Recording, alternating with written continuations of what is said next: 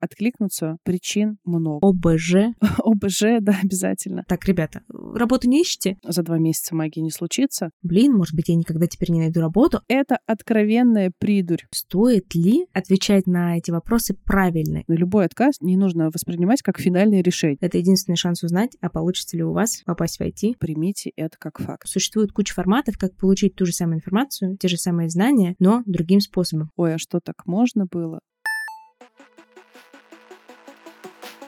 Это познавательный подкаст «Мама, я в IT», где мы говорим про изнанку мира IT и про то, как освоить IT-профессию без высшего образования. Актуальные вопросы, острые темы, полезные секреты, поддержка, инсайты и лайфхаки. Только ц.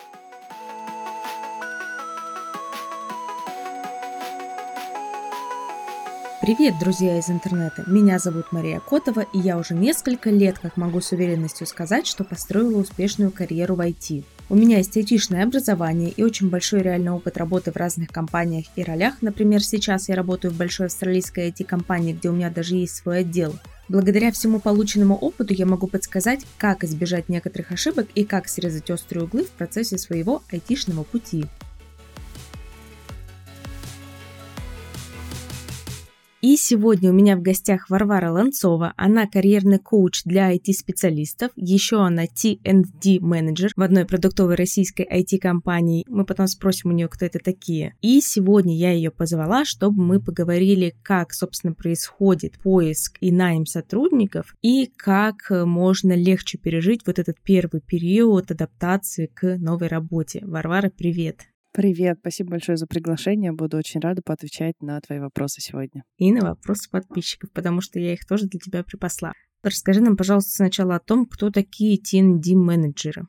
Это одна из профессий в HR. HR-специалисты, как вы знаете, занимаются разными задачами, и в HR есть разные блоки. Есть подбор, есть адаптация, есть обучение, есть э, компенсации льготы и так далее. TND переводится как Training and Development, то есть это люди, которые занимаются обучением и развитием. А скажи, ты специализируешься именно на найме и подборе сотрудников для IT-компаний? Здесь очень важно разделять, что у меня есть две жизни. Первая часть э, моей жизни — это корпоративная, и корпоративная часть моей жизни связана именно с обучением, оценкой, развитием сотрудников. То есть моя задача — помогать IT-специалистам накачивать себя знаниями и софтовыми, и хардовыми компетенциями для того, чтобы они могли и расти по карьере, и выполнять свою работу качественно и круто. Вторая часть моей жизни связана с фриланс-карьерой, и уже на фрилансе я занимаюсь карьерным консультированием и карьерным коучингом и помогаю людям находить работу и тоже развивать, конечно же, и карьеру, и софт-скиллы, но в большей степени я работаю с запросами как раз связанными со сферой найма. Найма в IT. Именно, найма в IT.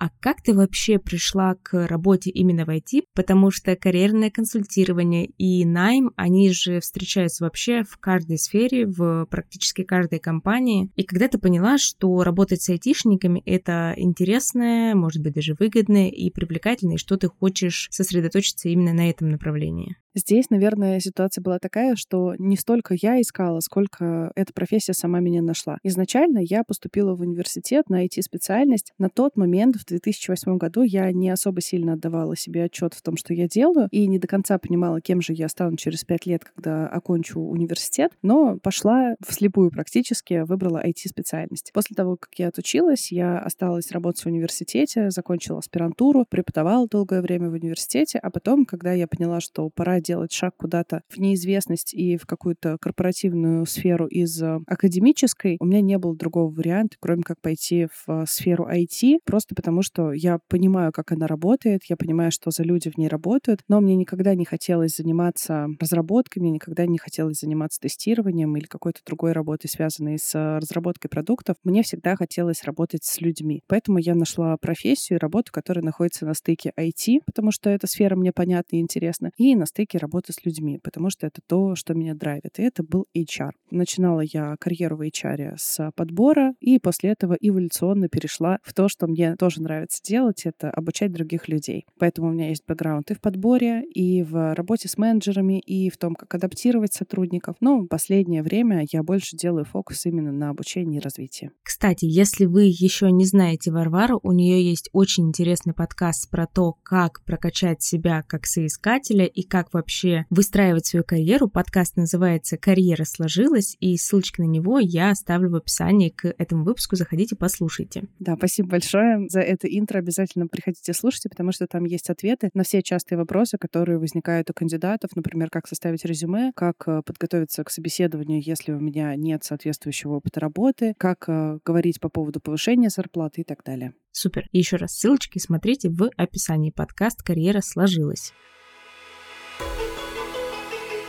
Логичный вопрос. Он очень часто всплывает сейчас у людей, которые хотят попасть в IT, то есть освоить какую-то IT-профессию с нуля, но у них нет специального образования айтишного, а иногда у них нет и какого-то технического образования, то есть сфера и, в принципе, область очень новая. И вот основное опасение — это возьмут ли меня в IT, если у меня нет айтишной корочки из университета. Если честно, мне кажется, что такое опасение вот прямо сейчас, в 2023 году, наверное, не настолько острое, потому что мы видим большое количество классных кейсов, когда людей в IT берут и без диплома. Поэтому я бы сказала однозначно, что если у тебя нет образования, если ты не закончил там специалитет, бакалавриат, магистратуру на какую-нибудь айтишную специальность, то это не должно быть стоп-фактором и блокером, который мешает тебе найти работу в IT. Потому что ты можешь найти другие варианты, как прокачать себя, как прокачать развить свои компетенции. То есть это могут быть курсы, это могут быть э, самостоятельные проекты, это может быть помощь ментора, это может быть развитие с помощью сообщества. То есть это могут быть разные инструменты, с помощью которых, ну, самое главное, время определенное заложить для этого. За два месяца магии не случится, но если у тебя есть заинтересованность, если у тебя есть время, то ты без проблем сможешь накачаться нужными компетенциями, и отсутствие базового образования в сфере IT не должно тебя останавливать. Более того, я когда слышу этот вопрос, как человек с IT-образованием, я всегда вспоминаю свой университетский вот этот путь и думаю, а как мне мое IT-образование помогло в реальной работе с точки зрения практики. То есть да, у меня есть хорошая теоретическая база, я умею решать какие-то абстрактные задачки в вакууме. Я понимаю, в принципе, о чем речь, когда мы говорим о разработке продукта, но вот те задачи, которые мне приходилось решать на старте как э, уже IT-специалисту, между ними и между университетской программой была примерно пропасть, потому что да, у тебя есть какая-то теоретическая теоретическая хорошая классическая база. Но чтобы применить ее на практике, нужно сделать столько проб, пройти через столько ошибок, что иногда реально кажется, что а чем мне помог этот ваш университет, скажите, пожалуйста. И я вчера как раз размышляла на эту тему у себя в канале и в запрещенной социальной сети, и мне иногда кажется, что люди в понятие университет или высшее образование вкладывают почему-то не формат обучения, а знания, которые ты можешь получить только там. Что я имею в виду? Университет дает нам знания, но те же самые знания ты можешь, по идее, получить любым путем. Например, позаниматься с репетитором, или пройти вот те самые онлайн-курсы, или взять себе ментора, или просто прийти в компанию и сказать, я хочу работать у вас за бесплатно, только помогите мне освоиться, и тебе выделят куратора, ну, если вдруг такое возможно. И ты пройдешь весь этот путь вместо университета в реальной компании, но ты получишь примерно все те же знания, и с годами с опытом ты тоже их наработаешь. И когда мы говорим про то, что высшее образование не так сильно нужно, нужно, то есть оно это не обязательно. Мы говорим о том, что существует куча форматов, как получить ту же самую информацию, те же самые знания, но другим способом, каким-то альтернативным. Поэтому, если вы все еще сомневаетесь, и вас действительно тормозит отсутствие корочки, ну, просто попробуйте, потому что это единственный шанс узнать, а получится ли у вас попасть в IT, например, сегодня, в 2023 году. Я здесь, если можно, добавлю еще и, как говорится, размотаю по фактам тех людей, которые искренне считают, что чтобы работать в сфере IT, нужно высшее образование. Я эту тему тему знаю прям хорошо, потому что я тоже закончила IT-специальность, и после этого я еще и в аспирантуре отучилась, и еще сама работала на IT-шной кафедре и преподавала некоторые IT-дисциплины. То есть я как бы этот вопрос знаю с разных сторон. Поэтому честно вам скажу, во-первых, когда вы идете обучаться там в бакалавриат а, на какую-нибудь специальность, вам важно понимать, что примерно 60% дисциплин у вас никак не будут связаны вообще даже близко с инженерным делом и так далее. То есть процентов 60 вы будете заниматься какими-нибудь общими штуками, науками, типа химия, физика, физкультура, опять же, у вас будет года два или три идти. То есть вы будете тратить время на там еще русский язык, социологию. ОБЖ.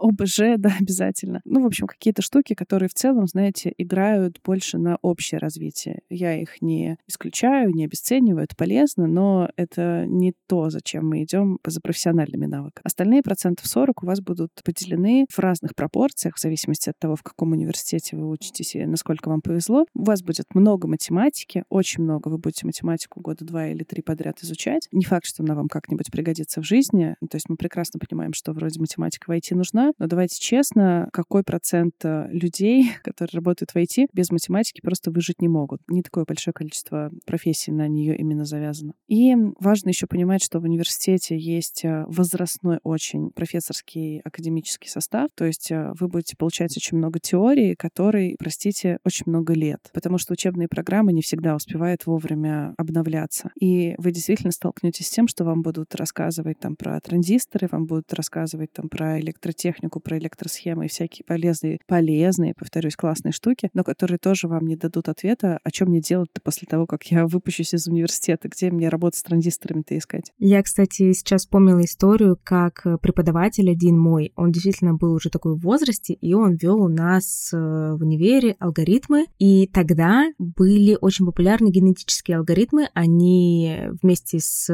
машинным обучением и прочим только-только выходили на свою волну популярности, это было не так известно и широко, как сейчас, но все же оно уже так входило в массы. И вот этот наш преподаватель говорил, генетические алгоритмы — это все чушь собачья, их нет, они не работают, даже не говорите мне об этой фигне, все типа пошли вон со своими геноалгоритмами такие, господин профессор, но вот тут же люди из больших компаний уже не только знают, но и применяют, как же так нет? Говорит, все, пошли вон, нет ваших геноалгоритмов. Ну, собственно, да, вы столкнетесь с разными э, людьми, которые будут вам рассказывать разные вещи, но самое важное, что, ну, это правда. К сожалению, преподавательский состав не так часто обновляются, и не так часто люди успевают за тем, что происходит на рынке. Поэтому, если вам нужна актуальная информация из разряда, чтобы вот я прям сегодня это взял, и прям завтра я пошел это и начал применять, и послезавтра начал зарабатывать на этом деньги, то, ну, честно, университет — это, наверное, не прям вот тот путь, которым стоит пройтись. Есть, безусловно, профессии, где вам очень-очень сильно пригодится база, и где вам очень сильно пригодится теория, например, там информационная безопасность. Этих людей учат пять с половиной лет, чтобы они понимали все, что связано с документом и вот со всякими штуками в этой сфере. Но тоже мне, если честно, не до конца прям понятно, нужно ли на это тратить пять с половиной лет своей жизни. Поэтому вот такое вот у меня мнение. Хотя я очень люблю университет, и я очень люблю высшее образование. Я не отрицаю того, что я туда вернуться в качестве там, преподавателя каких-нибудь дисциплин. Мы отвечаем сейчас на конкретно поставленный вопрос. Чтобы работать в IT, точно ли нужна вышка? Кажется, что не точно. А еще у меня есть такая интересная история. Я на первой своей работе пошла в компанию, которая занимается проектированием дорог и всем, что с этим связано. То есть мосты — это тоже дороги. Там ливневые канализации — это тоже дороги. Все, что рядом с дорогами, это относится тоже к дорогам. Так вот, как будто бы, чтобы нормально работать в этой компании, мне тогда нужно не только высшее айтишное образование, но еще и высшее архитектурное, потому что там было довольно много всяких штук по нагрузке на конструкции, по распределению веса, разным, короче, математическим параметрам, связанным именно с архитектурой и с ее расчетами по поводу устойчивости и надежности. Но я же не могу взять сначала отучиться дважды в университете и только потом пойти в компанию. А если меня в нее не возьмут, а позовут, скажем так, в какой-нибудь а, Сбер или Яндекс или еще куда-то, зачем я тогда заканчиваю этот архитектурный? Не все, даже владельцы IT-компаний современные, которые такие ребята а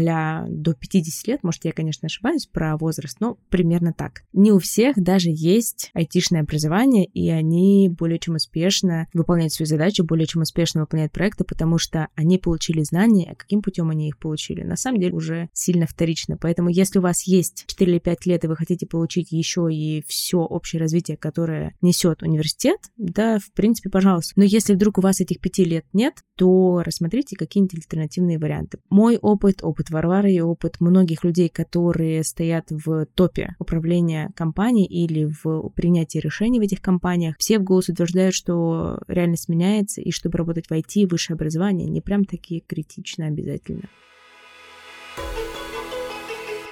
Скажи, пожалуйста, вообще, как человеку, который получил какие-то знания, даже собрал какое-то портфолио, например, учебное, потому что у него еще нет реального опыта, и он только начинает свою карьеру в IT, как ему подготовиться к поиску работы и какие, может быть, основные нюансы ему нужно учесть, чтобы эту самую первую работу найти побыстрее и при этом еще стрессануть как можно меньше? Это очень крутой вопрос, и он такой достаточно объемный. Сейчас я с разных сторон попробую на него поотвечать. Давайте начну как бы сверху, с концептуальной концептуальной такой задачки. Во-первых, просто приготовьтесь к тому, что найти первую работу в специальности, по которой вы еще никогда не работали, это сложная задача. На нее вам потребуется время, энергия, усилия, там, некоторые ресурсы. Просто примите это как факт. Это никак не связано с тем, что HR обнаглели, а IT-компании стали для нас какими-то недосягаемыми. Это вообще ни с чем не связано. Это связано просто ровно с тем, что если вы освоите любую профессию, профессию юриста, профессию психолога, профессию фельдшера,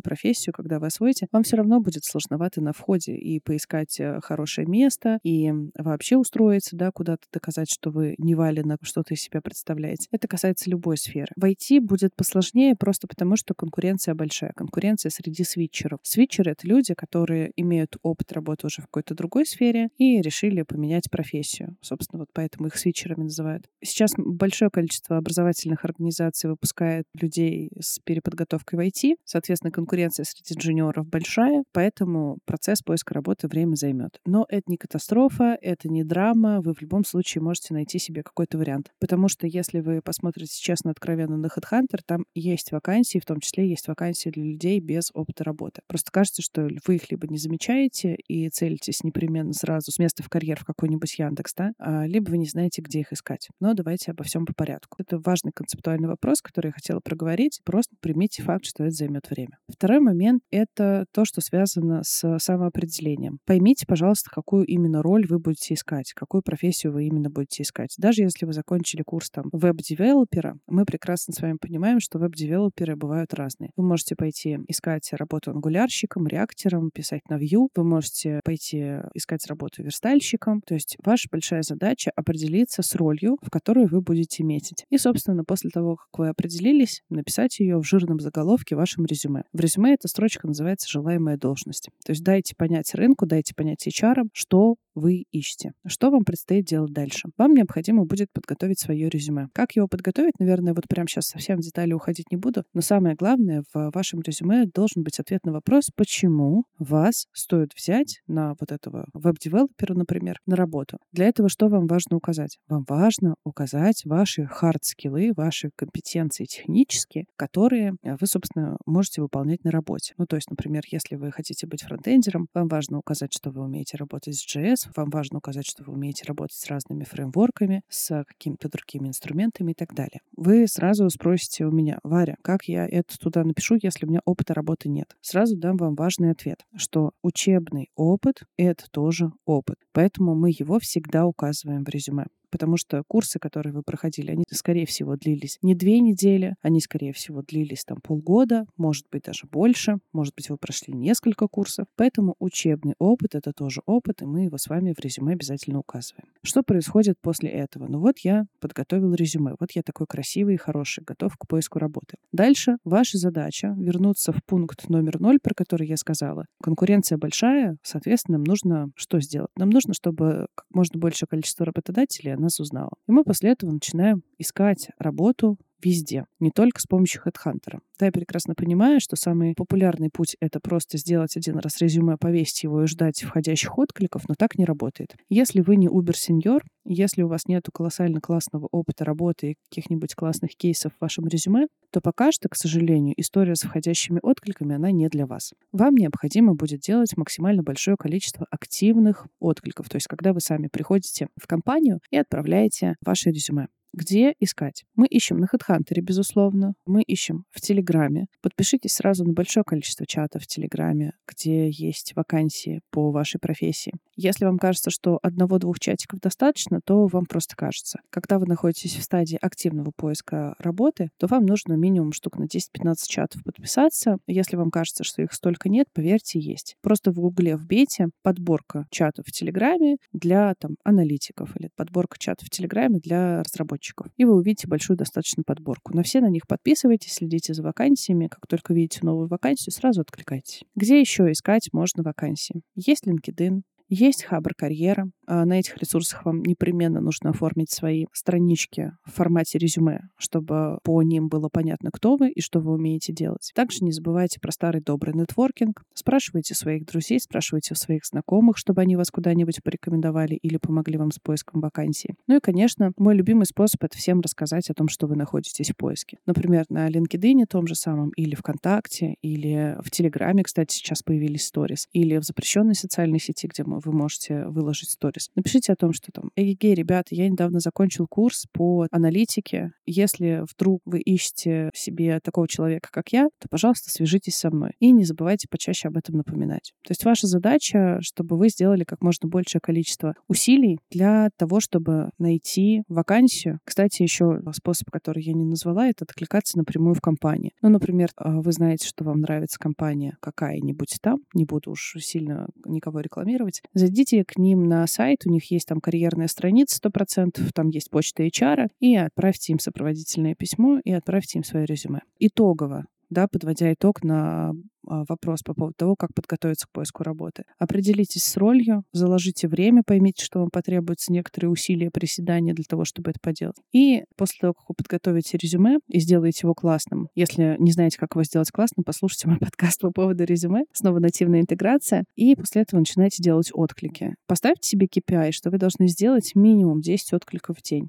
Если вы сделали два отклика в день, это не считается. Значит, на следующий день вы должны будете сделать 10 плюс недостающие 8, которые вы не сделали вчера. А где искать вакансии, я уже сказала. Тут может всплыть логичное возражение. А что делать, если у меня не самая популярная специальность, например, не разработка, и вот по моей специальности нет 10 откликов в день, то есть нет 10 предложений, на которые можно откликнуться для специалиста без опыта. Про какую конкретно мы специализацию говорим? Про технического писателя, которых не так сильно много вакансий, или про кого? Или про девопсов? Девопсов дофига, разработчиков дофига, тестировщиков дофига, аналитиков дофига вакансий, дата-инженеров тоже дофига. Мне кажется, что в IT, ну не то чтобы вот прям есть какие-то профессии, которые прям сильно провисают в потребности. Но чаще всего, конечно, страдают такие более-менее софтовые ребята, но дизайнеров, может быть, не так сильно много по резюме висит. Ну, там, скрам-мастеров, может быть, проектов не так сильно. Ну, хотя нет, проектов дофига вакансий на самом деле. Если вам так кажется, если у вас есть такое когнитивное искажение на тему того, что да где же я буду искать работу, моя вакансия вообще мало где нужна, попробуйте сделать следующий трюк. Найдите людей, которые уже работают по вашей профессии. Допустим, зацепилась я уже за технических писателей. Если вам вдруг кажется, что таких вакансий мало на рынке. Найдите людей, которые уже работают техническими писателями. Как вы это можете сделать? Вы можете сделать это через Headhunter даже. Там а, есть опция посмотреть обезличенные резюме, то есть вы не увидите фамилию человека, но вы увидите весь его опыт и все его резюме. Погуглите, где сейчас работают эти технические писатели. Зайдите на LinkedIn, зайдите на Хабар Карьеры и посмотрите, где сейчас работают технические писатели. И вы таким образом можете понять, о, я нашел технического писателя, который работает там в Авито. Я нашел технического писателя, который работает работает в ООО «Ромашка».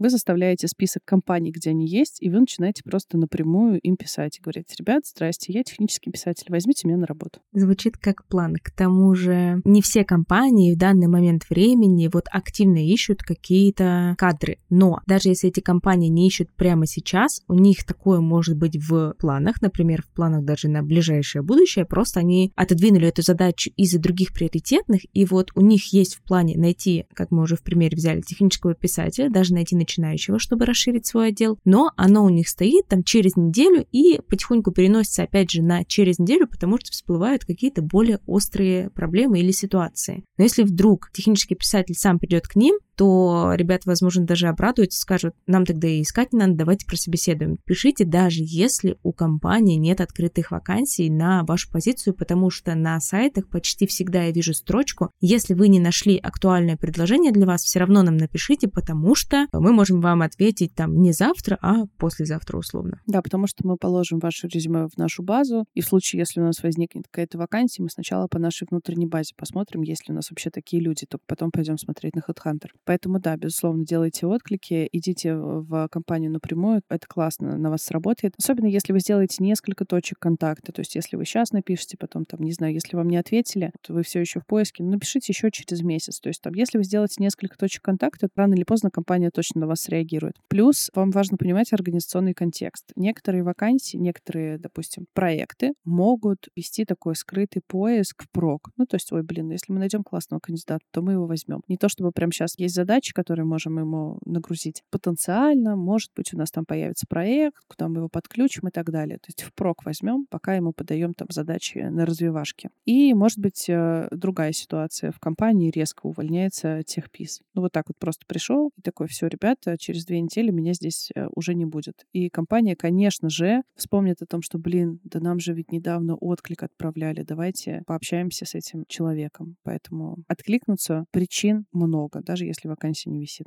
И в подтверждение твоих слов я сейчас вспомнила интересную историю. У меня студентка как раз с обучения для технических писателей с нуля рассказала, как она ближе к окончанию обучения уже собиралась искать работу и разговорилась с девушкой то ли в тренажерном зале, то ли где-то на остановке, я уже детали не помню. Оказалось, что эта девушка рекрутер по IT-компании, и она говорит, о, а я тут собираюсь стать техническим писателем, я вот только-только отучилась, ну, вернее, почти отучилась. У меня есть портфолио, у меня почти готовое резюме, а можно я, пожалуйста, тебе пришлю? Та говорит, да, давай присылай, почему нет? Она прислала напрямую, получается, вышла на рекрутера, ее позвали на собеседование, и если я не ошибаюсь, то она устроилась на работу именно в эту компанию. Ну или, по крайней мере, получила офер из этой компании, и чем не история успеха. Да, это супер. Я вообще люблю рассказывать историю успеха, потому что люди обычно, когда слышат их, они задают вопрос, ой, а что так можно было? Ну, потому что, да, можно по-другому, можно, кроме HeadHunter, найти другими способами работу. О чем твой кейс? Он про старый добрый нетворкинг, с одной стороны, а с другой стороны, про то, что я сказала, что расскажите всем о своей потребности, потому что я сейчас не буду разводить эзотерику на тему того, что Вселенная вам поможет, Вселенная вас услышит. Нет, вас услышат те, кто должен услышать. Там, например, рекрутер, который случайно мимо проходил. Еще одна история. На моей прошлой работе, в прошлой компании, девушка-рекрутер ходила с нами в бар всегда. Не пропускала ни одной встречи, ходила всегда в бар, ну, типа такой пятничный тимбилдинг. Ходила, слушала, кто о чем говорит, и если слышала какие-то разговоры про IT, ну, она же знала всех сотрудников компании, она подходила и говорит, о, ребят, где работаете? Слушайте, а вот да, да, вот такая-то профессия, такая-то специальность, а нам нужно. Так, ребята, работу не ищете? И получается, что даже в баре, разговаривая со своим знакомым о том, что вы ищете работу, можно потенциально зацепить какого-нибудь рекрутера. Пошел в бар, подцепил рекрутера. Да, звучит классно. Но еще не забывайте про то, что после того, как у нас, к огромному счастью, закончились все ковидные ограничения, у нас снова разморозились конференции, и можно, например, ходить на конференции, на офлайн метапы знакомиться там с людьми и таким образом тоже повышать свои шансы на трудоустройство, потому что по большей части конференции спонсируют э, компании, которые туда приходят хантить э, других людей. Поэтому не игнорируйте этот способ, он классный рабочий. А расскажи со своей стороны, на что рекрутер или руководитель какого-нибудь отдела, когда они присматривают себе кандидата, обращают внимание при подборе сотрудников на первом этапе, на вот этом скрининге, когда просматривают, например, резюме, и на что потом обращают внимание уже на собеседование. Есть э, популярная такая сейчас страшилка о том, что рекрутеры вообще сейчас глазами не ищут резюме, сейчас все делают машины. Ну, вообще, кстати, в некоторых компаниях такая штука существует, когда речь идет какие-то гигантские объемы найма. Ну, то есть, если это прям какая-нибудь компания, в которой в день выходит по 50 человек э, новых сотрудников, то, конечно, да, там это имеет место быть. Большая часть компаний, они скорее среднего калибра, и там рекрутеры глазками смотрят, ищут резюме. Поэтому ваша задача, конечно же, раскидать как можно больше ключевых слов в вашем резюме. То есть э, мы с вами идем с конца. То есть мы сначала ищем вакансию или вакансии, которые нам нравятся, смотрим, что там написано в требованиях, и эти требования отражаем у себя в резюме, если, собственно, вы им соответствуете. Например, нам нужно, чтобы человек там был многозадачный, умел в наставничество и имел двухлетний опыт работы с финансовыми проектами. Вот, вы можете точно так же написать у себя в резюме о том, что я такой молодец, я вел несколько проектов одновременно и умею в многозадачность. Еще я управлял тремя стажерами, поэтому умею в наставничество. Финтех проектов у меня нет, но я делал пэт-проекты, игрался с какими-нибудь банковскими штуками, поэтому вот посмотрите примеры кода, вот вам мой GitHub. Поэтому, повторюсь, сначала мы ищем вакансию, после этого мы отзеркаливаем требования вакансии в своем резюме. Это был ответ на вопрос, как почаще попадать рекрутерам на глаза. Дальше ваша задача как можно больше точек контакта потенциальных иметь с э, компанией. То есть, повторюсь, это делать отклики и на работных сайтах, и в Телеграме, и очно как-нибудь, да, там на конференциях или там через знакомых, через э, реферальную программу стараться попасть в компанию. Еще по поводу резюме, на что HR точно обращают внимание? На пропуски, на провалы в вашей работе. То есть если у вас есть ситуация, что вы там год где-то не работали, то вам по-хорошему нужно это как-то объяснить вашим резюме. Например, что вы там обучались в этот момент. Или что в этот момент вы занимались каким-нибудь волонтерством или еще какими-нибудь проектами. Еще рекрутеры обращают внимание на частую смену работы. Разные бывают ситуации, бывает и проектная работа, и бывают срочный трудовой договор, когда вы там, например, вас взяли на три месяца, а потом ваши отношения с компанией закончились. Но рекрутеры обращают внимание, что если человек три раза или больше оставался в компаниях работать на два на три месяца и куда-то убегал дальше, то для них это является тревожным звоночком. Повторюсь, частые смены работы, провалы в опыте работы. Это то, на что рекрутеры обращают внимание. Но если ты, например, один раз ушел из компании через несколько месяцев или через полгода, просто по любым причинам, то это не будет проблемой. Это не будет проблемой в большей части случаев, особенно если там по контексту будет понятно, почему так случилось. То есть некоторые люди могут даже писать в резюме, очень тревожные ребята, почему они увольнялись из прошлых компаний. Я не особо сильно рекомендую прям вот писать э, причины увольнения после каждого места работы. Но, допустим, если вы где-то поработали там 6 месяцев, вы можете там в скобочках указать, что это была part-time занятость, например, там вы частично работали, или что это была проектная занятость, вы там завершили проект и ушли, или что это был срочный трудовой договор, вы там полгодика поработали и ушли. Ну, то, чтобы по контексту это не вызывало каких-то больших вопросов. Но в целом, если вы полгода где-то просидели, это нормальный срок. Есть вопросы, если вы проработали один-два месяца. У меня даже есть рекомендация, что если у вас какая-то есть такая ситуация, где, например, вас уволили в процессе испытательного срока, или вы не сработали с работодателем во время испытательного срока и реально проработали один-два месяца, в целом можно даже не указывать это в резюме, так тоже можно.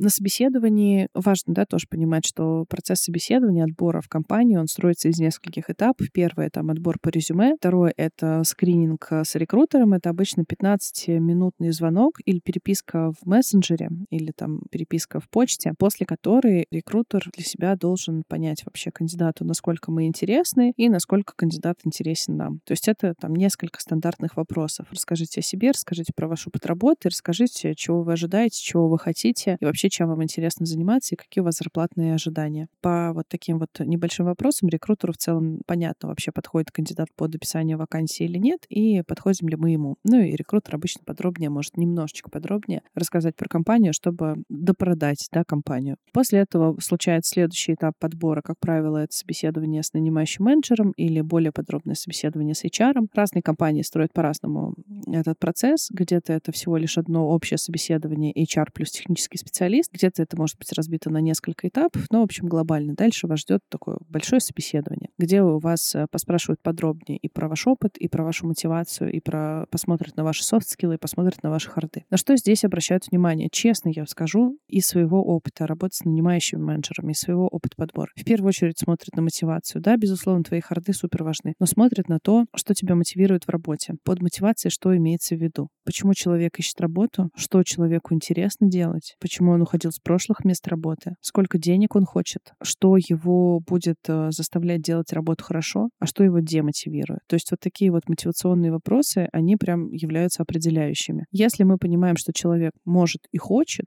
и мы с ним сходимся по вайбу, то на какие-то вещи можно закрыть глаза. То есть можно закрыть глаза на то, что ты там каких-то технологий не знаешь, но бог с ним придешь за месяц освоишь. Можно закрыть глаза на то, что у тебя нет опыта решения каких-то задач, ну ладно, ничего страшного, придешь за неделю научишься. Но самое главное, чтобы мы по мотивации сходились. В связи с этим стоит ли отвечать на эти вопросы правильно? Или все-таки лучше отвечать как есть, потому что в конце концов тебе потом со своими правильными ответами в этой компании реально придется работать? Сто процентов на них нужно отвечать честно. Под словом «правильно» мы обычно понимаем да, какую-то выверенную, вылизанную формулировку из э, статей, из рекомендаций HR. Это, как правило, тоже максимально олдскульные и мало чего имеющие к реальности советы. Потому что, ну, когда мы даем какой-то общий совет, какой-то общий вброс, то он обо всем и ни о чем. Из разряда «никогда не говорите про свое прошлое место работы плохо». И вот люди стараются, пританцовывая, рассказывать про свое прошлое место работы, хотя им там было плохо, их обижали, абьюзили, зарплату за удерживали, а они сидят, улыбаются и говорят, ну вы знаете, я просто понял, что мне нужно идти дальше, что я перерос, я уперся в стеклянный потолок. Когда есть прям откровенно вопиющие какие-то кейсы, то можно об этом рассказать, о том, что, слушайте, ну у меня ипотека, ребенок, собака, и вообще там я единственный кормилец в семье, поэтому когда на моем прошлом месте работы начали задерживать зарплату, я понял, что это максимально даже не тревожный звоночек, а просто звон в колокол, и понял, что, ну, мне пора искать работу. То есть если случается такой кейс, вы можете честно об этом сказать. Что в этом ответе правильно? То есть, с одной стороны, вы сказали сразу честно, что вас подтолкнуло к поиску работы, а с другой стороны, вы очень явно указываете на свою мотивацию. Вы говорите о том, что для вас финансовая стабильность является суперопределяющим фактором, потому что вы кормите семью. Поэтому я рекомендую отвечать честно на любые вопросы, которые вам задают. Да, где-то вы можете чуть-чуть немножечко углы сгладить. И, знаете, вот есть такой термин «повернуться рабочей стороной». Этот термин знаком девушкам, которые делают э, селфи, да, что вот у каждой девушки есть рабочая сторона. С левой стороны они симпатичнее, с правой они там как-то не очень выглядят. И вот на собеседовании вы тоже можете повернуться рабочей стороной. Это не значит, что вам надо обманывать, вы просто можете важные вещи подсветить рекрутеру.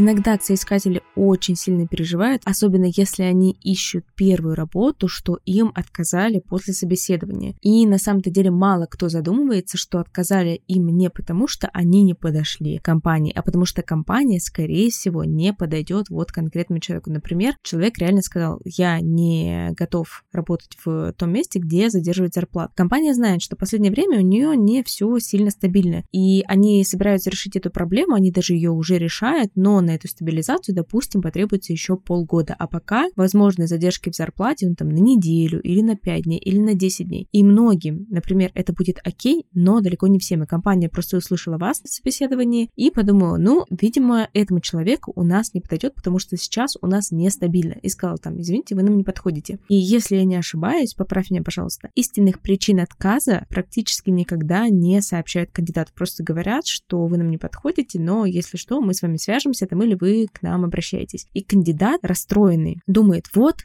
меня не взяли, потому что я, наверное, очень плохо прошел собеседование, я что-то сказал не так, я на что-то ответил неправильно. Блин, может быть, я никогда теперь не найду работу, а причина-то она может быть вообще в чем угодно. Например, человек сказал, я не хочу перерабатывать, потому что ну, вот у меня там дети, собак, у меня просто на это пока нет времени. Я там хочу разгрузить семью и тоже часть э, домашних дел взять на себя. Компания сказала, ну, у нас так сейчас пока не получается, вы нам не подходите. Ну, первую часть она опустила, сказала, просто вы нам не подходите. А кандидат опять расстроился, типа, вот, я так никогда не найду работу, я что-то делаю неправильно. Что делать таким тревожным людям и как им, может быть, немножко успокоиться? Тогда, чтобы успокоиться, наверное, вам важно понимать, почему компании действительно вам могут отказать. Четыре категории, почему людям обычно отказывают. Первое — это хардовые. Хардовые, на самом деле, это очень частая причина, почему тебе отказывают. Просто потому, что ты не умеешь что-то делать. Это не значит, что мы в тебя не верим. Но просто у нас проект настолько горит, и нам нужно, чтобы человек прямо сейчас пришел и с первого дня сел за весла и начал грести, у нас нет времени раскачивать тебя на протяжении трех месяцев. Поэтому, сори, но мы тебя не берем просто потому, что по хардам ты немножко не дотягиваешь. Приди к нам через полгода. На любой отказ не нужно воспринимать как финальное решение. Вы можете прийти в компанию через полгода, у вас будет уже другой уровень компетенции, у вас будет уже другой опыт. Вы скажете, слушайте, а давайте сейчас пообщаемся. И вот, собственно, со второго раза все может случиться. Я таких кейсов наблюдал в своей жизни достаточное количество, поэтому это так работает. Никто вас в черный список не занесет, если только вы откровенным хамством не занимались, откровенной ложью. Поэтому вторую попытку дайте себе, если нужно, третью попытку себе дайте. Я вообще знаю людей, которые, например, хотят устроиться в какую-нибудь крупную компанию, они по семь раз туда заходят, и в итоге седьмого раза все получается. Поэтому первое — это хардовая причина, по которой отказывают. И, кстати, если вам отказали по хардам, то если мы говорим про IT, в IT же вообще все душки, лапушки и пупсики по умолчанию. Мы все красавчики здесь собрались. IT, ну, не такое действительно токсичное сообщество. Ребята все нацелены на развитие, на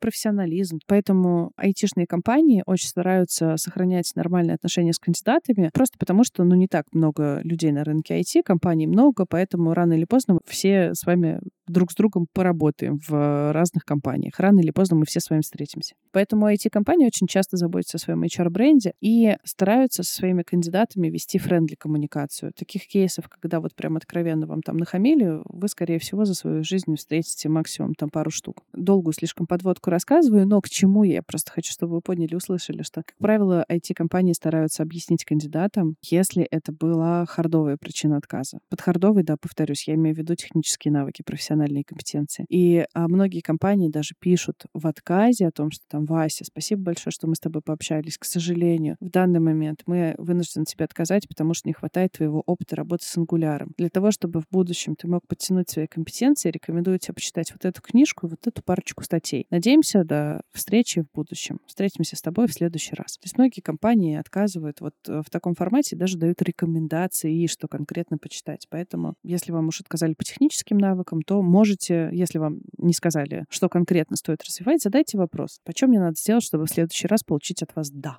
Вторая причина — это, наверное, такая софтовая. И, ну, давайте, наверное, объединю здесь софтовая и плюс мотивация. Софтовая мотивация — это когда, ну, мы с вами по вайбу не сошлись. Такое бывает. Пример. Ты сам чувак такой размеренный, которому нужно сесть, обстоятельно все подумать, семь раз отмерить, с разных сторон на задачку посмотреть. Компания находится сейчас в такой фазе стартапа, когда нужно очень быстро бежать, вообще не оглядываясь, и нет времени сидеть и думать. И вам просто отказали, потому что вот вы по темпераменту разные. Там у нас команда вся супер быстрая, которая может все, встали, побежали, а ты сам по себе такой размеренный. Поэтому вот здесь вот мы не сходимся по вайбу, поэтому сори, чувак, давай в следующий раз. Может быть, у нас будет другой проект, где можно будет посидеть, подумать. По мотивации, да, вы тоже можете не сойтись из разряда «я нацелен на развитие, я хочу вот все, каждые полгода новый проект». А мы там сидим на проекте, пять лет его пилим, и вряд ли у нас получится твою мотивацию удовлетворить. Третья причина — это, наверное, вот организационная, то, о чем вот, Маш, ты сказала, на тему того, что внутри компании самой есть какие-то штучки, и сама компания понимает, что она там где-то не дотягивает по ожиданиям кандидата, поэтому компания вынуждена со слезами на глазах отказать, потому что, чувак, ну если ты к нам придешь, то тебе будет плохо. Получается, что мы тебе заранее просто обманем твои ожидания. Четвертый пункт — это откровенная придурь. Никогда не списывайте ее со счетов. Откровенная придурь тоже существует. То есть есть компании, где на полном серьезе отбирают людей по гороскопу. Есть компании, где отбирают людей по семейному положению. Есть компании, где отбирают людей по наличию или отсутствию вредных привычек. Со мной один из студентов поделился о том, что вот он пришел в компанию, и на собеседовании вместо того, чтобы его там гонять по JavaScript, у него спросили, а у тебя есть жена и дети? А куришь ли ты? И когда он сказал о том, что, ну, я не курю, есть у меня жена и дети, он в ответ услышал, это хорошо, потому что ты полностью соответствуешь тогда нашей корпоративной культуре, потому что мы здесь вообще все максимально за ЗОЖ. Мы каждый месяц собираемся со всей семьей и едем на выезд, всей компанией, с детьми, с женами. И, значит, ты нам по культуре соответствуешь, по вайбу. Ну, то есть, как бы, насколько это влияет на то, как человек умеет хорошо делать работу? Ни насколько. Поэтому я бы эту категорию тоже отнесла вот в эту откровенную придурь. Главное этому человеку потом случайно не развестись, потому что придется вместе с этим, наверное, увольняться, если он еще и закурит на нервах. Да-да-да. Да, и случайно нигде не выложить там ВКонтакте, например, фотографию, чтобы тебя там отметили на фотографии, где ты с друзьями пьешь пиво, шашлыки и ешь, и вот это вот все. Пришел в понедельник после выходных с офиса, у тебя одежда кальяном пахнет. Ты такой, это не я, я просто рядом стоял. Я рядом стоял, да. Это другие мальчишки. А расскажи, пожалуйста, если все-таки ты получил э, свое письмо из Хогвартса, и тебе сказали, ура, вы приняты, мы предлагаем вам столько-то денег, пойдете к нам или не пойдете, и ты решаешь, да, все супер, я нашел свою работу, первую или не первую, неважно, главное, нашел ту самую, которую хотел, или почти ту самую, которую хотел. Как можно сгладить вот этот период адаптации к работе в новой компании или, в принципе, к новой работе, если ты начинающий айтишник? Я бы здесь, наверное, сказала, что в процессе адаптации, который у тебя будет длиться, ну, три месяца, испытательный срок, тебе важно на трех уровнях э, вести как бы свою такую внутреннюю адаптацию к компании. Первый — это организационный уровень, то есть понимать, как у нас здесь вообще все устроено, кому мне обращаться, по каким вопросам. Второй — это такой технический уровень, то есть, да, чтобы ты успевал за проектом, за продуктом, за своей командой, то есть успевал делать то, что от тебя требуется, те задачи, на которые тебя взяли. И такая социальная история, социальный уровень — это вот завести новые контакты, общаться с людьми, привязываться к компании с помощью каких-то ритуалов, ходить с ребятами там по пятницам в бар, если есть такой ритуал, да, если есть такая практика. Ну, заводить знакомства, потому что тебе будет проще проживать какие-то стрессы, проще будет проживать какие-то кризисы, если у тебя на работе есть друзья, знакомые, приятели, с которыми ты можешь посоветоваться, пообщаться. И еще важный, наверное, совет по поводу адаптации. Э, ваша задача начать перформить как можно раньше. То есть вообще по-хорошему ваша задача начать приносить пользу как можно раньше. Да, мы прекрасно понимаем, что условно джуниоров и свитчеров мы берем когда на работу, мы закладываем срок для того, чтобы люди раскачались. Но тоже раскачиваться бесконечно не нужно. Старайтесь, начиная там с первых там недель, стараться приносить какую-то пользу и показывать, что вы молодец, красавчик. Вы таким образом повлияете на скорость прохождения вашего испытательного срока. Может быть, вам его закроют э, досрочно. Вы таким образом будете да, давать сразу сигнал и команде, и своему руководителю, что да, ребята, вы не ошиблись, что вы меня взяли, я вас не подведу. Звучит как план. Перед записью этого выпуска я спросила у своей аудитории в социальных сетях, что бы они хотели спросить у рекрутера. И есть ряд вопросов, которые мы еще не затронули в ходе нашего разговора. Я бы хотела тебе их задать. Первый вопрос. Стоит ли доверять технологиям в найме? Речь о современных технологиях, потому что, как мы уже обсудили, иногда компании используют нейросети для поиска кандидатов, иногда кандидаты используют нейросети для составления резюме. Вот как думаешь, в перспективе это будет развиваться или все равно отношение между работодателем и соискателем всегда будет человек-человек, и нейросети, они нам немножко помогают, но полностью они, опять же, людей в этом процессе не заменят. Конечно, хочется сказать о том, что профессии человек-человек, конечно, всегда вот будут оставаться в том формате, в котором они есть. Но автоматизация происходит, и там, если раньше мы, например, искали работу по газетам, в объявлениях, а потом у нас появились джоб-борды, поэтому однозначно, я думаю, что года через три, ладно, уж пять — это слишком большой отрезок времени, но год через три рекрутеры частично трансформируют свою работу, и первичный скрининг, то есть то, что они сейчас делают глазками, ищут ручками, первичный скрининг э, можно будет сделать через какую-нибудь нейросетку 100%. Поэтому технологии технологии происходят, технологии существуют, их отрицать было бы очень странно, иначе мы бы с вами все еще ходили с кнопочными телефонами. HR в IT — это люди, которые одними из первых все на себе пробуют. Отрицать это глупо, странно, это уже здесь. Просто следите за обновлениями, как говорится, будьте в тренде. Да-да-да, но вы потратите намного больше усилий и энергии и времени, если вы будете это отрицать и сопротивляться. То есть есть же ребята, я сейчас никого не осуждаю, как бы у нас у всех свое мировоззрение, но есть же люди, которые до сих пор не поменяли паспорт СССР. То есть есть на полном серьезе категория граждан, которые до сих пор ходят с советским паспортом и говорит о том, что я гражданин Советского Союза, и вообще вы меня не предупреждали, что Советский Союз распался, и вообще я не верю в Российскую Федерацию, СССР жив. Это странно, наверное, в 2023 году ходить с советским паспортом, с учетом того, что тебя из страны не выпускают, помогают, тебе никакие услуги не могут в МФЦ оказать, потому что у тебя нету, э, у тебя нету паспорта гражданина Российской Федерации. Вот это очень странно отрицать э, то, что ну, как бы время идет и что-то меняется. Давайте просто научимся к этому подстраиваться. В конце концов, вам не обязательно быть первооткрывателем, и когда какая-то технология станет более-менее обкатанной, вот в тот момент и можно начать ее использовать. Там уже будет супер много всяких мануалов и описаний, как правильно применять эту новую технологию к своей задаче. Да, чтобы уж точно не ошибиться. Пускай те, кто стремятся вперед, они там для нас проложат какой-то путь определенный, а мы потом просто мануалы почитаем на хабре и потыкаем куда надо.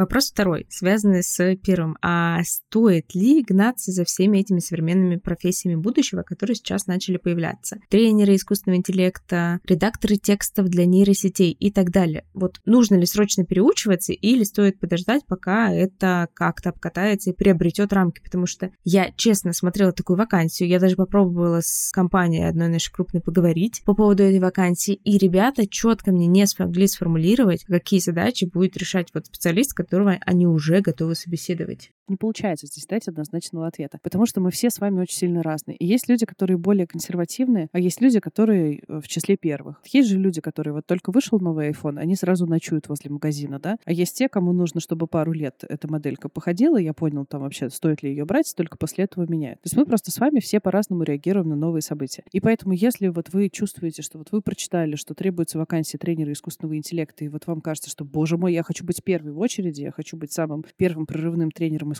интеллекта, ну идите. А если вы испытываете опасения, вам кажется, что надо еще посмотреть, почитать, присмотреться, то, конечно, ну и не бегите. Здесь поэтому ответ такой. Если вы чувствуете, что вот надо, и вот я хочу быть первым прорывным, идите. Никто вас не останавливает. Но э, факт в том, что примерно каждый год, ну ладно, может быть, не каждый год, но, в общем, крупные компании какие-то делают обзоры из разряда профессии будущего. Вот э, лет 10 назад, наверное, HeadHunter, по-моему, делал исследование и перечислил список из 30 профессий будущего. В 2022 году у нас будут вот такие-то вот профессии. Но вот я читаю, да, список этих профессий, но половина из них не случилась, не реализовалась, потому что нам вообще очень тяжело загадывать вперед. Ну как мы можем загадывать вперед, если у тебя там, ну, каждый день э, все в жизни меняется? Немножко размытая про профессии будущего порассуждала. Эта штука полностью в ваших руках. Хотите, пробуйте. Может быть, вы будете потом популяризировать и масштабировать эту профессию. Боитесь, поприсматривайтесь еще. Тоже ничего криминального в этом нет. Это как в фильме каких-нибудь двухтысячных годов, где говорят 20 лет спустя, и ты смотришь, каким должен был быть там 2020, 2022 или 2023 год, и все. Мало того, что не так, оно либо пошло в другую сторону, либо ушло сильно вперед, потому что, да, капсулу времени тоже закладывали, типа, привет вам от работников завода, того-то, того-то, вот вы будете делать пятилетку за три года или еще что-то такое, а реально уже Советский Союз закончился, и завод этот уже работает, функционирует по-другому. И вот интересно вскрывать, конечно, читать, но попасть в эти прогнозы практически нереально.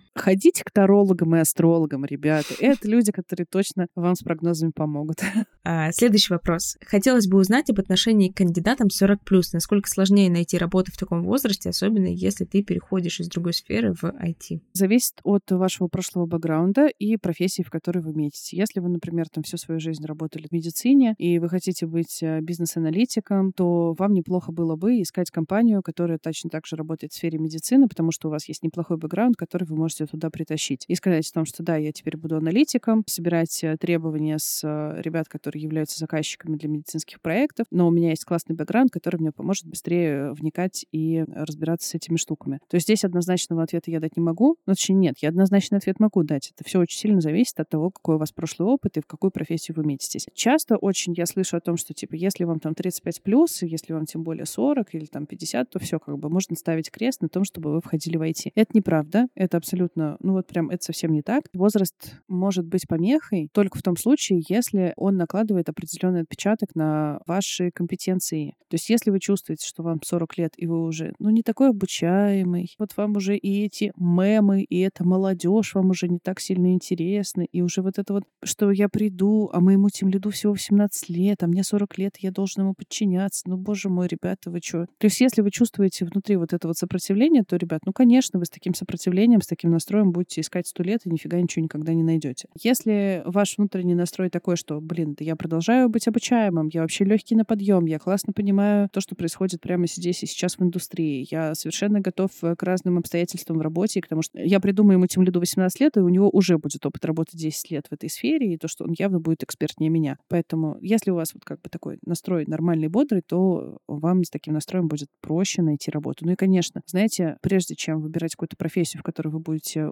уходить и менять свой профиль в возрасте, сначала проанализируйте свой прошлый опыт и ответьте на вопрос, а где мой прошлый опыт может быть полезен? Потому что будет очень обидно, если вы 20 лет отработали по какой-то профессии, и будет очень обидно, если вы этот 20-летний э, опыт будете обнулять. Потому что, ну ведь он же вам для чего-то нужен. Например, у меня был клиент, которому было 42 года, и он 20 лет проработал в органах. И вот он не понимал вообще, куда ему идти. И он такой, ну, я пойду, наверное, программистом. Но я немножечко позадавала ему вопрос, ты что в органах ты делал? И он вот рассказывал, что он очень много занимался там воспитательной работой, просветительской работой, отвечал за такой блок э, деятельности. То есть он привык говорить, привык объяснять, привык изучать информацию. Я говорю, слушай, ну что ты в сторону аналитики не посмотришь? Тебе тоже придется коммуницировать с людьми, что-то им объяснять, задавать им какие-то вопросы. Так твой опыт хотя бы будет немножечко, да, тебе проще будет его приложить э, к своей будущей сфере, а не просто я сначала занимался одним, а теперь вот фигак, и я внезапно стал Java-разработчиком. Ну, тебе сложновато будет. Или, например, мне иногда приходит сообщение, я, ну, допустим, 40 плюс, я всю жизнь занимаюсь тем, что работаю филологом там, либо лингвистом, либо еще кем-то, и, наверное, IT это уже не для меня. Я тоже так думаю, ну почему не для тебя? Ты можешь точно так же стать либо техписателем, потому что это человек, который работает с буквами, либо ты можешь стать копирайтером. Да, это не совсем прям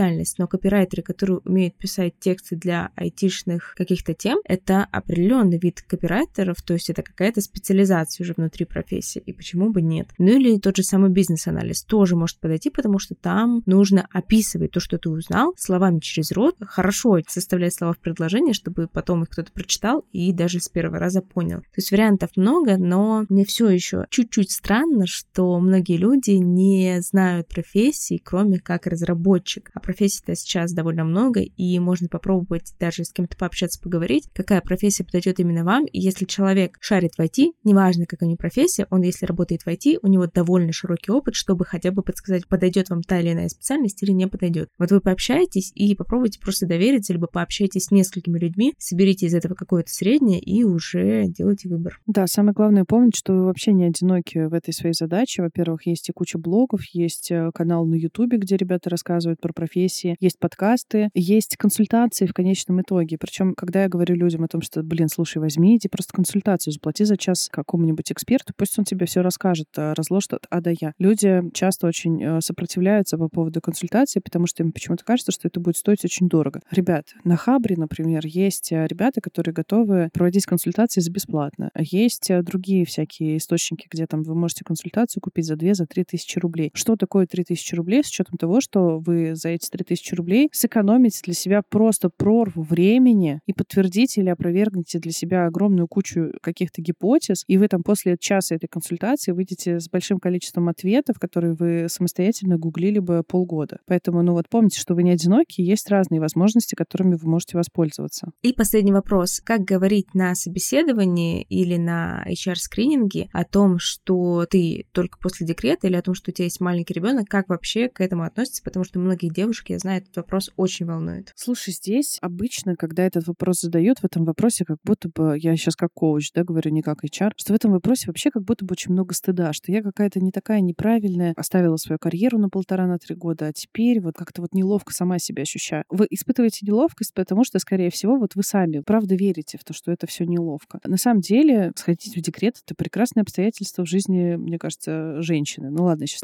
не пропагандирую никакую из позиций жизненных. Ну и что теперь? Все ходят в декрет. Очень много кто. Вы вообще не единственная с этой ситуацией столкнулись. Поэтому это it's okay. Вы просто приходите на собеседование и честно отвечаете о том, что я занималась уходом за ребенком. В свободное время я занималась самообучением. Я прошла вот эти вот два курса, попробовала, потыкалась вот в такие-то штуки, взяла парочку консультаций и наработала себе там маленькое портфолио, пока у меня было свободное время, пока ребенок спал. Поэтому, если я вот вам пригожусь со своими вот этими навыками и умениями, то вот, пожалуйста, давайте общаться, продолжать с вами коммуницировать и посмотрим, чем я еще могу быть вам полезной. Здесь я понимаю, что, возможно, декрет — это перерыв от собеседования, это перерыв от какого-то социального активного взаимодействия, перерыв от работы активной. И это нормально. Почему вы от себя что-то большого будете требовать? Всем все понятно, чем вы занимались прошедшие полтора-три года. Самое главное, вам внутренне перестать испытывать внутреннее напряжение и ощущение того, что со мной что-то не так. Все с вами так. Просто,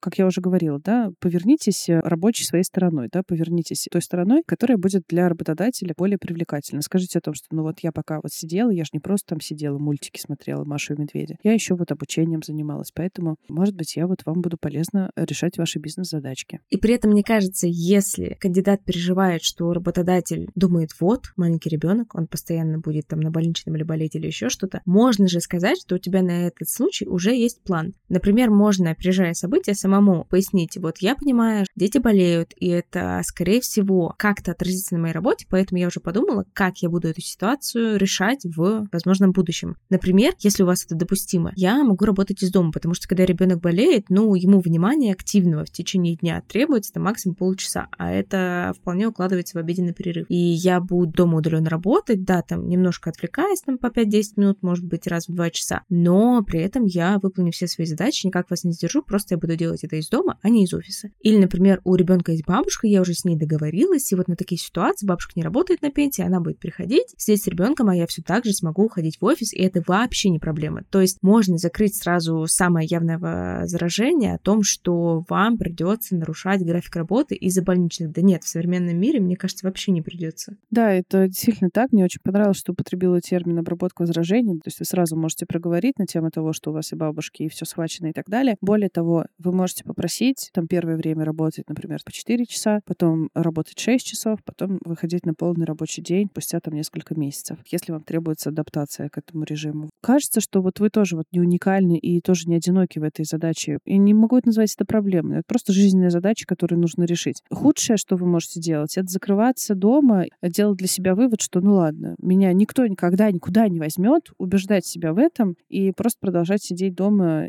пока вашему ребенку не стукнет 40 лет. Позаботьтесь о себе, возьмите консультацию карьерного специалиста, попробуйте сходить на пробное собеседование, берите обратную связь от рынка, слушайте вопросы, которые вам задают. Через эти вопросы готовьтесь к следующим собеседованиям. Это решаемо. Варвар, большое спасибо, что ты пришла. Я довольно много знаю уже в теме найма и в теме найма с разных сторон, как со стороны соискателя, так и со стороны работодателя, ну, тем лида, который ищет людей к себе в команду. И несмотря даже на это, для меня были какие-то важные моменты, которые для себя подчеркнула и почерпнула. Поэтому еще раз спасибо, что согласилась прийти и рассказать слушателям о своем опыте и о том, как повлиять на процесс поиска работы. Спасибо большое за приглашение. Было очень ценно пообщаться с тобой еще раз. И я была рада ответить э, на эти вопросы. Надеюсь, что мои ответы будут для вас полезны. Тогда на этом все. Ставьте звездочки, подписывайтесь на подкаст на той площадке, где вы его слушаете. Также подписывайтесь на мои соцсети и на соцсети Варвары, ссылки будут в описании. А еще делитесь выпусками подкаста с друзьями. Услышимся в следующий вторник. Пока. Пока-пока.